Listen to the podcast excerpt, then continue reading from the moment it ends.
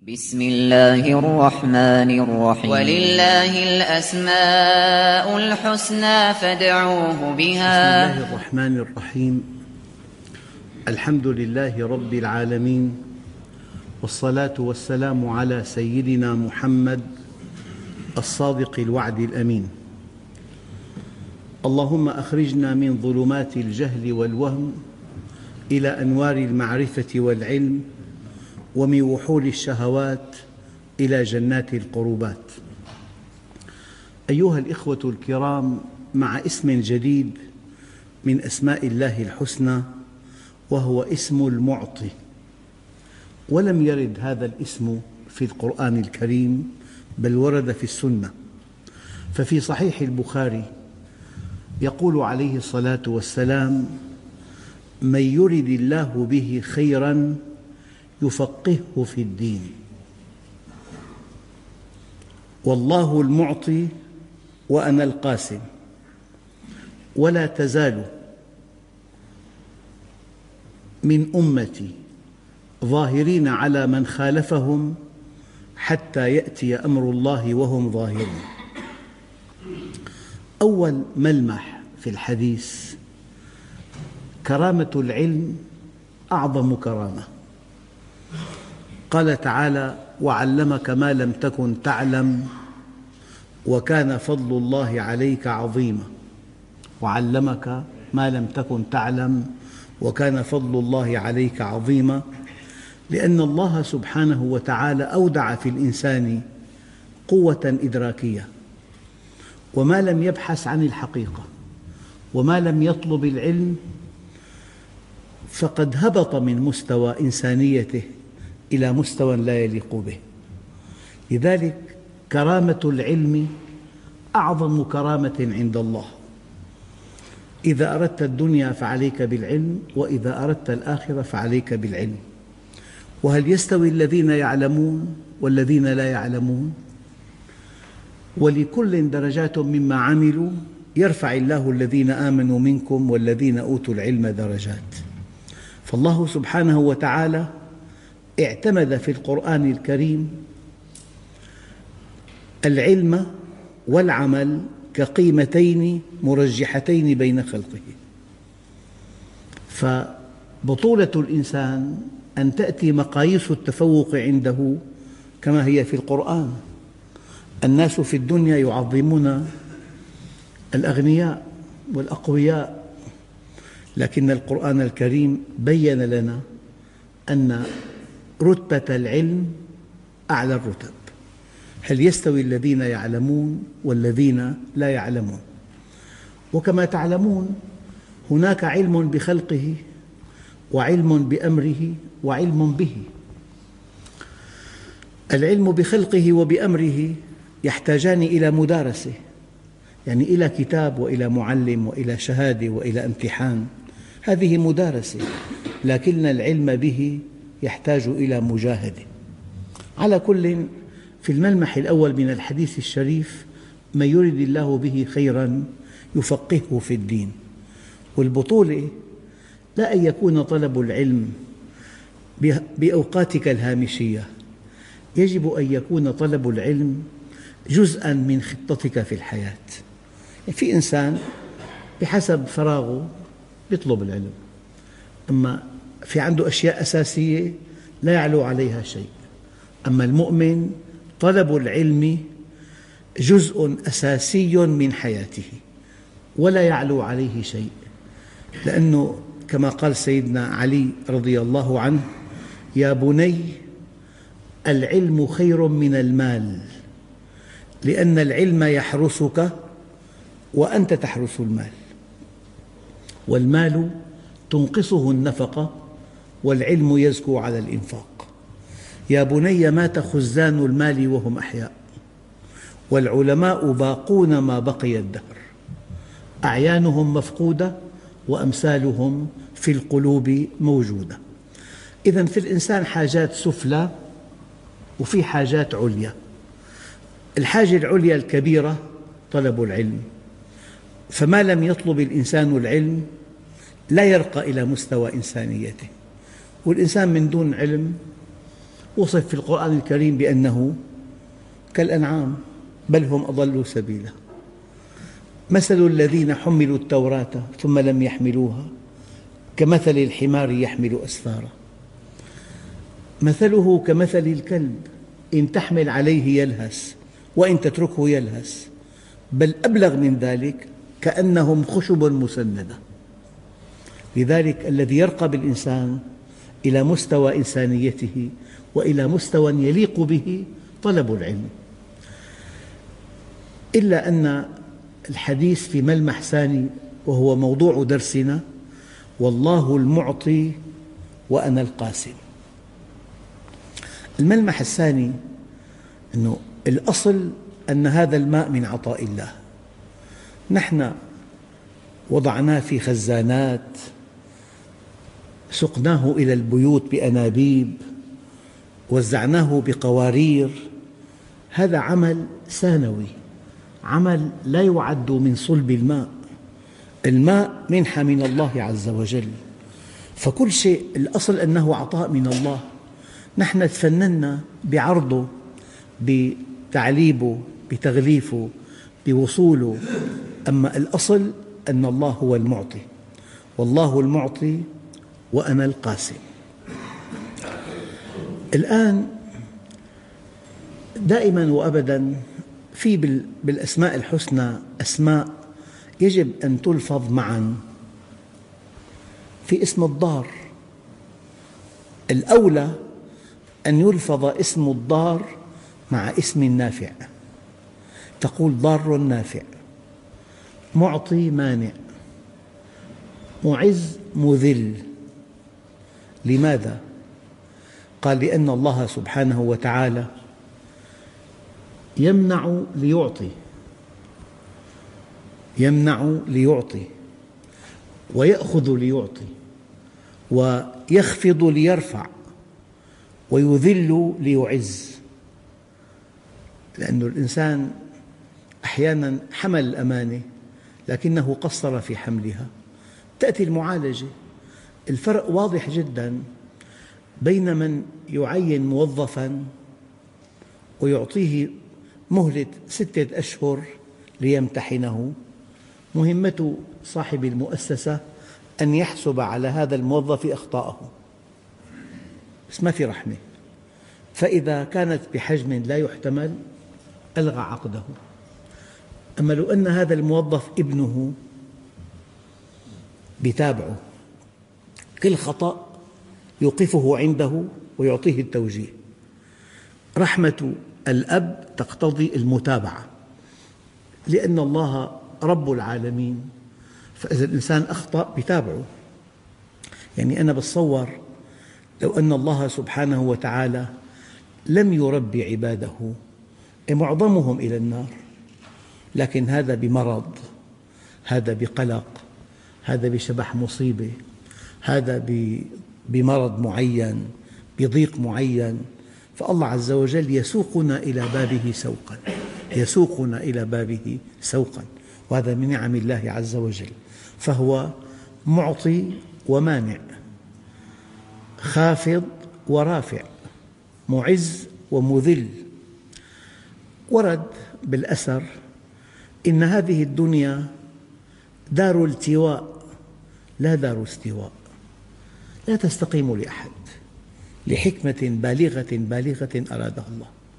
ومنزل ترح لا منزل فرح. في أحزان في آلام في فراق الأحبة في أمراض تصيب الأولاد أحيانا. منزل ترح لا منزل فرح. فمن عرفها؟ من عرف حقيقة الدنيا لم يفرح لرخاء لأنه مؤقت. ولم يحزن لشقاء لأنه مؤقت الموت ينهي كل شيء. الموت ينهي قوة القوي وغنى الغني وذكاء الذكي وصحة الصحيح. والموت ينهي كل شيء لذلك من عرفها لم يفرح لرخاء ولم يحزن لشقاء. قد جعلها الله دار بلوى. إنا كنا مبتلين. قد جعلها الله دار بلوى وجعل الآخرة دار عقبة فجعل بلاء الدنيا دققوا لعطاء الآخرة سبباً وجعل عطاء الآخرة من بلوى الدنيا عوضاً. فيأخذ ليعطي ويبتلي ليجزي. في بعض الأحاديث القدسية يقول الله عز وجل يا داود مرضت فلم تعدني. قال كيف أعودك وأنت رب العالمين؟ قال مرض عبدي فلان فلم تعده. أما علمت أنك لو عدته لوجدتني عنده. يعني الله عز وجل حينما أخذ من الإنسان بعض صحته أخذ منه بعض صحته. ليعوضه أضعافا مضاعفة من القرب والسكينة. أما علمت أنك لو عدته لوجدتني عنده فهي فكرة دقيقة جدا. الله عز وجل يأخذ ليعطي يمنع ليعطي يخفض ليرفع يضر لينفع. هذه الأسماء الأولى أن تذكر مثنى مثنى إذا هو المعطي والمانع. يمنع ليعطي يأخذ ليعطي. شيء آخر. الله عز وجل ما الذي أعطانا إياه؟ النعم الكبرى الصارخة. أعطانا نعمة الإيجاد أوجدنا. هل أتى على الإنسان حين من الدهر؟ لم يكن شيئا مذكورا. أنت موجود. لك كيان. لك اسم. تستمتع بالحياة. لك زوجة. لك أولاد. لك بيت. لك مكانة عندك قناعات. لذلك نعمة الإيجاد النعمة الأولى. وأنا أحيانا لما بتصفح كتاب وأطلع على تاريخ تأليفه. فإذا كان تاريخ التأليف قبل ولادتي اتخذ موعظة كبيرة. أنا في هذا التاريخ أين كنت؟ ما لي اسم بالأرض كلها. فأنت منحك الله نعمة الإيجاد. ما بكفي الإيجاد. أعطاك جهاز تنفس لكن في هواء. لو ما في هواء أعطاك جهاز هضم في ماء. في طعام في لحوم في خضروات في محاصيل. بحاجة إلى طرف آخر خلق المرأة من أجلك وخلقك من أجلها. نعم. أعطاك النصف الآخر. أنجبت أولاد ملأوا البيت فرحة. فمنحك نعمة الإيجاد ومنحك نعمة الإمداد. أيام يشق الطريق. بعد حين توضع الشاخصات. هنا منحدر زلق وهنا تقاطع خطر وهنا الطريق ضيقة هذه الشاخصات هداية للسائقين. فبعد أن منحك نعمة الإيجاد ونعمة الإمداد منحك نعمة الهدى والرشاد. هذه نعم كبرى. فضلا عن نعم لا تعد ولا تحصى. أيها الإخوة آه، لكن الكون أكبر ثابت في الإيمان. هذا الكون بنص القرآن الكريم سخر للإنسان تسخير تعريف وتكريم. الدليل وسخر لكم ما في السماوات وما في الأرض جميعا منه. بالمناسبة المسخر له أكرم من المسخر. الإنسان سخر له ما في الكون فهو المسخر له أكرم عند الله من المسخر. وحقيقة أولى الإنسان هو المخلوق الأول. أبدا. هو المخلوق الأول. إنا عرضنا الأمانة على السماوات والأرض والجبال فأبين أن يحملنها وأشفقن منها وحملها الإنسان. لأنه قبل حمل الأمانة كان المخلوق الأول رتبة. لذلك قال سيدنا علي ركب الملك من عقل بلا شهوة. وركب الإنسان من وركب الحيوان من شهوة بلا عقل. وركب الإنسان من كليهما. فإن سما عقله على شهوته أصبح فوق الملائكة. وإن سمت شهوته على عقله أصبح دون الحيوان. هذا الكلام خطير جدا تؤكده الآية الكريمة إن الذين آمنوا وعملوا الصالحات أولئك هم خير البرية. على الإطلاق لمجرد أنك إنسان لمجرد أنك إنسان في الأصل أنت فوق المخلوقات جميعا. أبدا. إن الذين آمنوا وعملوا الصالحات أولئك هم خير البرية بالمقابل وإن سمت شهوته على عقله أصبح دون الحيوان. إن الذين كفروا في نهاية الآية أولئك هم شر البرية. بين أن تكون أرقى من الملائكة وبين أن يكون الإنسان الذي كفر بربه دون أحقر حيوان. فلذلك أعطانا هذا الكون وسخره لنا تسخير تعريف وتكريم. لو أن إنسان قدم لك جهاز متطور جدا وفي قفزة نوعية بخصائصه وهو من اختراعه وقدمه لك هدية يجب أن ينتابك شعوران.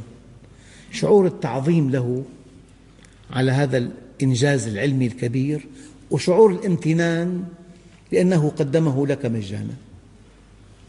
ولأن الله سبحانه وتعالى سخر للإنسان ما في السماوات وما في الأرض جميعا منه تسخير تعريف وتكريم رد فعل التعريف أن تؤمن ورد فعل التكريم أن تشكر.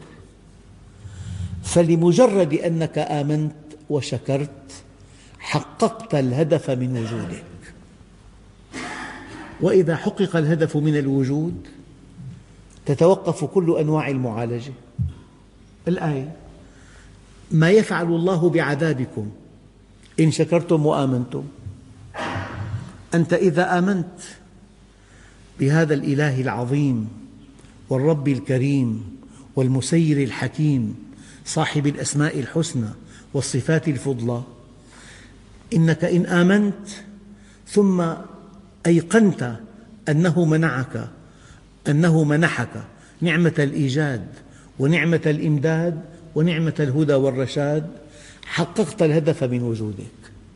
لذلك تتوقف عندها جميع أنواع المعالجات. والآية دقيقة جدا. ما يفعل الله بعذابكم إن شكرتم وآمنتم. لأنه يا عبادي لو أن أولكم وآخركم وإنسكم وجنكم كانوا على أتقى قلب رجل واحد منكم ما زاد في ملكي شيئا. ولو أن أولكم وآخركم وإنسكم وجنكم كانوا على أفجر قلب رجل واحد منكم ما نقص في ملكي شيئا. ولو أن أولكم وآخركم وإنسكم وجنكم وقفوا على صعيد واحد وسألني كل واحد منكم مسألة ما نقص ذلك في ملكي إلا كما ينقص المخيط إذا غمس في مياه البحر. ذلك لأن عطائي كلام وأخذي كلام. كن فيكون زل فيزول. الآن الدقة البالغة في الحديث فمن وجد خيرا فليحمد الله. ومن وجد غير ذلك فلا يلومن إلا نفسه. لا تعتب على أحد.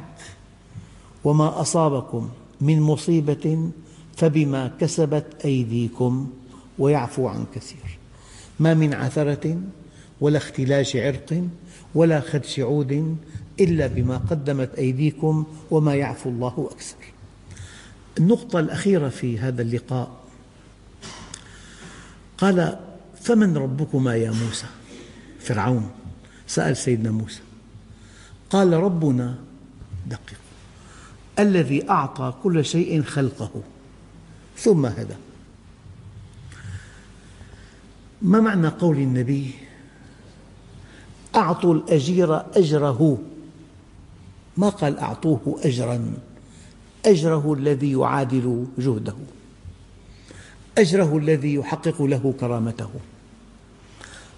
بالمقابل. قال ربنا الذي أعطى كل شيء خلقه أعطاه الخلق الكامل. لقد خلقنا الإنسان في أحسن تقويم. أعطاه عينين. لماذا عينين ولم تكن عينا واحدة؟ بالعينين تدرك البعد الثالث. عين واحدة تدرك بعدين الطول والعرض. بالعين الثانية تدرك البعد الثالث. أنت ترى الطول والعرض والعمق والدليل بعين واحدة لا تستطيع أن تضم إبرة. بيجي الخيط بعيد عن الإبرة عشرة سنتي. بالعينتين بتعرف المسافة. ألم نجعل له عينين؟ العين جعل فيها مادة مضادة للتجمد.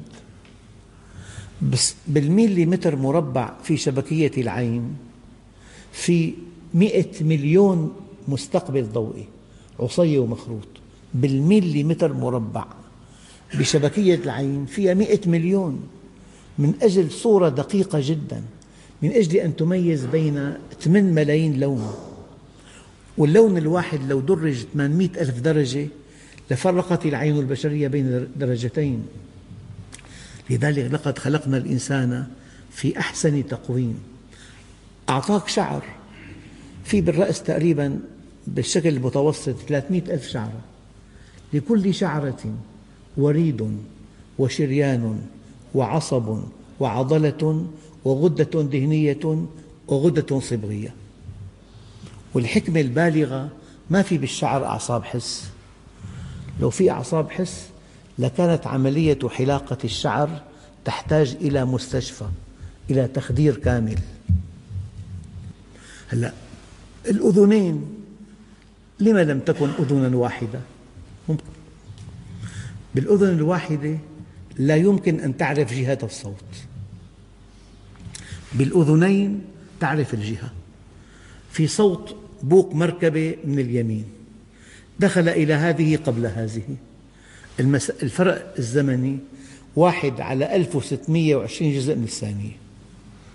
الصوت دخل لهذه الأذن قبل هذه الأذن بفارق زمني مقداره واحد على 1620 جزء من الثانية.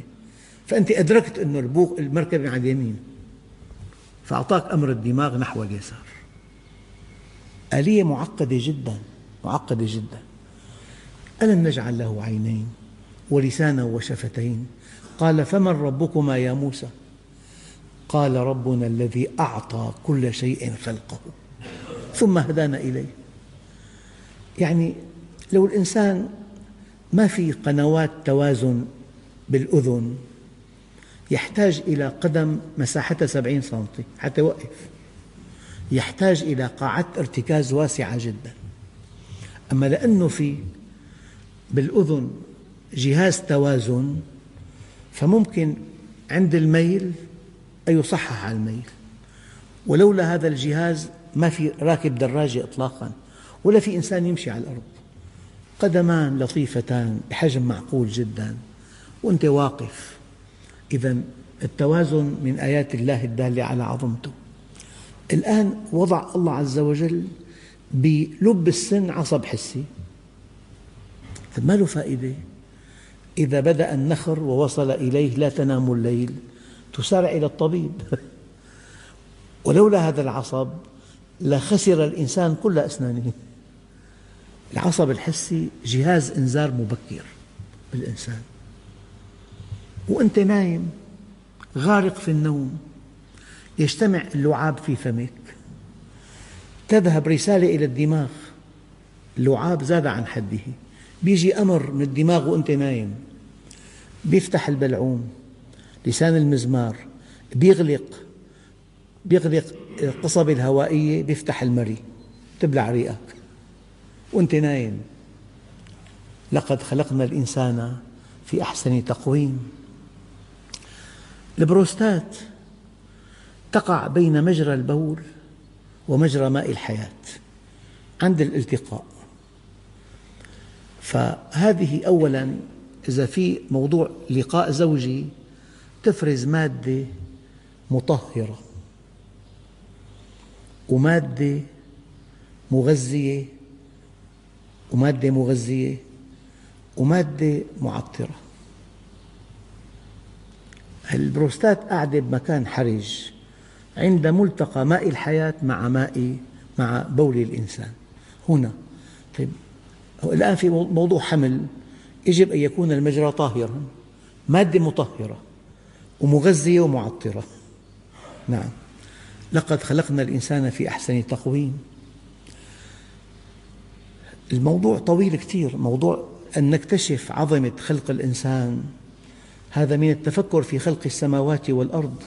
إن في خلق السماوات والأرض واختلاف الليل والنهار لآيات لأولي الألباب. الذين يذكرون الله قياما وقعودا وعلى جنوبهم ويتفكرون في خلق السماوات والأرض. جزء من الإيمان أن تتفكر في خلق السماوات والأرض. المعلومات موجودة بس لا تقرأ هذه المعلومات قراءة إيمانية. ندرسها في كلية الطب بس لا تقرأ قراءة إيمانية. لو واحد فكر بجسمه فكر بحواسه الخمس فكر بأجهزته فكر بجهاز الدوران بالقلب جهاز الأعصاب جهاز الهضم. في آيات دالة على عظمة الله عز وجل قال فمن ربكما يا موسى؟ قال ربنا الذي أعطى كل شيء خلقه ثم هدى. والحمد لله رب العالمين.